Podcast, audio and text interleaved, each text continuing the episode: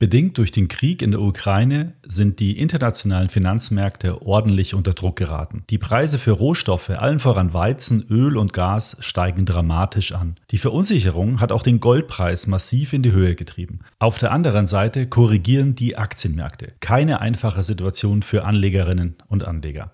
Vor zwei Jahren auf dem Höhepunkt des Corona-Crashs haben die Weltredakteure Daniel Eckert und Holger Chapitz ein Jahrhundertportfolio vorgestellt, das alle großen Krisen und Kriege seit dem Jahr 1900 mit Bravour überstanden haben. Wer sein Erspartes so angelegt hat, hätte in Rückrechnungen bis zum Jahr 1900 über Jahrzehnte eine solide Rendite eingefahren. Und das trotz ernster Krisen und immerhin zweier Weltkriege. Was es mit diesem Jahrhundertportfolio auf sich hat, wie du es mit ETFs nachbauen kannst und wie es sich in den vergangenen Wochen und Monaten geschlagen hat, erfährst du in dieser Podcast-Episode. Viel Spaß beim Anhören.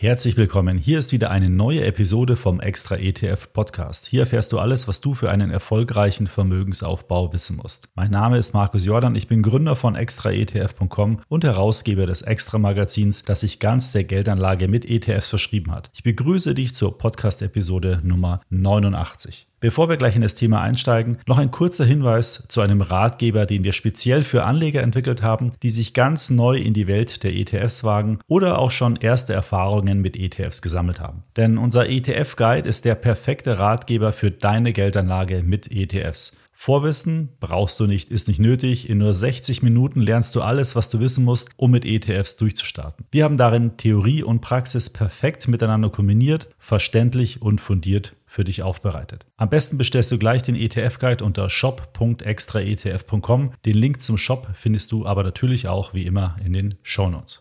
Und bevor es jetzt gleich losgeht, habe ich eine kurze Bitte an dich. Meinen Podcast hören jede Woche über 15.000 Hörer. Das ist wirklich super, da freue ich mich ganz besonders drüber. Aber mein Podcast ist in der Apple Podcast App gerade einmal 260 Mal bisher bewertet worden. Dabei ist es eigentlich gar kein so großer Aufwand und mit nur einem Klick erledigt. Du musst dazu einfach in die Podcast App gehen, meinen Podcast auswählen und unten bei Bewertungen auf die 5 Sterne klicken. Das kannst du auch jetzt gleich erledigen, während du meinen Podcast anhörst. Durch deine Bewertung steigen wir im Apple-Ranking und können so noch mehr Menschen über ETFs und erfolgreiche Geldanlage informieren. Vielen Dank für deine Unterstützung und ich würde mich wirklich freuen, wenn wir da demnächst mal die 1000 Bewertungen knacken. Vielen Dank. So, aber starten wir nun mit dem heutigen Thema, dem Jahrhundert-Portfolio. Wir beleuchten zunächst, wie es überhaupt zu dem Konzept des Jahrhundertportfolios kam. Dann sehen wir uns an, wie das Portfolio konstruiert ist und wie du es mit ETFs nachbauen kannst. Am Ende sehen wir uns natürlich auch noch an, wie sich das Portfolio in den vergangenen Jahren entwickelt hat und ob es auch das gehalten hat, was es versprochen hat. Also los geht's. Wie kam es zum Jahrhundertportfolio? Im Februar 2020, wir erinnern uns, griff ja das Coronavirus um sich und in der Folge brachen dann natürlich auch die weltweiten Börsen rapide ein. Einige Wochen danach erschien als Reaktion auf die Kurseinbrüche in der Welt am Sonntag ein Depotvorschlag, der Anleger vor solchen herben Rückschlägen künftig bewahren soll. Die verantwortlichen Redakteure waren Daniel Eckert und Holger Chapitz, die übrigens auch einen sehr guten Börsenpodcast veröffentlichen. Die sahen sich die Finanzmärkte über einen Zeitraum von etwa 120 Jahren an. Die Datensätze gingen also bis auf das Jahr 1900 zurück. Und als sie mit ihrer Analyse fertig waren, dann war eben das Jahrhundertportfolio geboren. Aber wie sieht dieses Portfolio denn nun aus? Das Rückgrat des Jahrhundertportfolios sind die weltweiten Aktienmärkte. Hier spricht man ja auch von der Welt AG, also ein ganz breit diversifiziertes weltweites Aktieninvestment. Wie das genau funktioniert, wie man das machen kann und warum das so gut ist, habe ich ja auch schon hier mehrfach im Podcast besprochen. Eine zusätzliche Würze sollen hier dann noch Beteiligungen an jungen, innovativen Unternehmen bringen. Diese beiden Anlagen, also Welt AG und junge Unternehmen, das sind die Chanceninvestments des Jahrhundertportfolios. Nun geht es aber noch darum, das Depot auch durch Dürrephasen zu führen. Das geschieht durch Anleihen. Es wird dazu in US-Staatsanleihen und in globale Unternehmensanleihen investiert. Um das Portfolio noch weiter zu diversifizieren, also auf verschiedene Anlageklassen zu streuen, wird auch in Immobilien investiert. Hier wird auf internationale Immobilienaktien gesetzt. Und zum Schluss kommt noch die Krisenwährung schlechthin ins Spiel, Gold. Bis auf das Investment in den weltweiten Aktienmarkt, das mit 50 Prozent gewichtet wird, werden alle anderen Anlageklassen mit 10 Prozent gewichtet. Insgesamt befinden sich damit dann sechs ETFs im Jahrhundertportfolio. Der Grundgedanke dieses Portfolio ist, so wie der Name es ja auch schon ausdrückt, langfristig sollte man hier investiert bleiben. Market Timing spielt keine Rolle. Das bedeutet, trotz Krisen solltest du das Portfolio nur anfassen, wenn du zusätzliches Geld investieren möchtest, zum Beispiel über eine Eimeranlage oder auch über einen Sparplan oder wenn du beispielsweise jährlich dein Rebalancing durchführst. Auf extraetf.com haben wir übrigens extra für das Jahrhundertportfolio ein Musterportfolio aufgebaut. Den Link dazu findest du in den Show Notes. Auf dieser Seite kannst du dann auch ganz genau nachsehen, welche ETFs wir für das Jahrhundertportfolio genutzt haben. Hier im Podcast daher nur eine kurze Zusammenfassung über die Anlagestrategien und die eingesetzten Indizes. Für die 60% Aktienquote haben wir einmal einen ETF auf den MSCI ACWI IMI ausgewählt. In diesem investierst du 50% deines Kapitals. Du könntest das auch alternativ mit einem ETF auf den FTSE Global All Cap umsetzen. Das sind beides Indizes, die die Wertentwicklung von Industrie- und Schwellenländeraktien abbilden und dabei neben den großen Aktien auch in mittelgroße und kleine investieren. Für die 10% Investition in die jungen wilden Unternehmen nutzen wir einen ETF auf einem Private Equity Index. Diesen ETF könntest du übrigens auch weglassen, dann müsstest du allerdings 60% in die zuvor genannten Indizes investieren, denn dort sind ja auch Aktien von kleinen Aktiengesellschaften enthalten. Für die Umsetzung der Anleihenquote investierst du jeweils 10% in US-Staatsanleihen und in globale Unternehmensanleihen. Das Jahrhundertportfolio investiert ja auch zu 10% in Immobilien, das hatte ich ja schon erwähnt. Dafür gibt es eigene Immobilien-ETFs. Diese ETFs bilden die Wertentwicklung von sogenannten REITs, Real Estate Investment Trusts, ab. Ein REIT ist eine Kapitalgesellschaft, deren Hauptaktivität darin besteht, Immobilien zu besitzen und zu verwalten. Sie kommen daher einem Immobilieninvestment sehr, sehr nahe.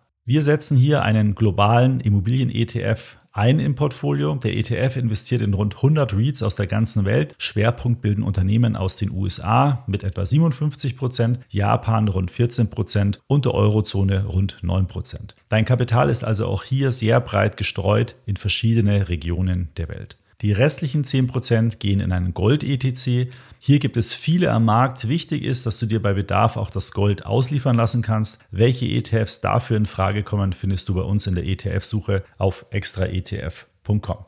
Du siehst, mit nur sechs ETF lässt sich das Jahrhundertportfolio sehr einfach nachbauen. Sechs ETFs reichen dafür auch wirklich aus. Details und eine Bauanleitung findest du, wie schon bereits erwähnt, auf unserer Webseite. Den Link dazu findest du auch in den Show Notes. So, sehen wir uns zum Schluss noch an, wie sich das Jahrhundertportfolio zuletzt geschlagen hat. Um nicht Äpfel mit Birnen zu vergleichen, werden wir uns die Renditen von einem ganz einfachen extra ETF Weltportfolio und die Renditen von unserem Jahrhundertportfolio ansehen. Beide Portfolios verfügen ja über eine Aktienquote von etwa 60 Prozent, wobei das Jahrhundertportfolio sogar eigentlich etwas mehr hat, nämlich 70 Prozent, wenn man die Immobilienaktien auch noch als Aktienanlage wertet.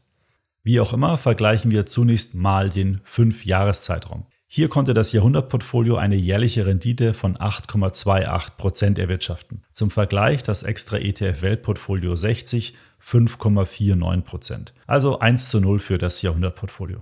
Wie sieht es im Bereich drei Jahre aus? Hier konnte das Jahrhundertportfolio eine jährliche Rendite von sogar 12,42% erwirtschaften.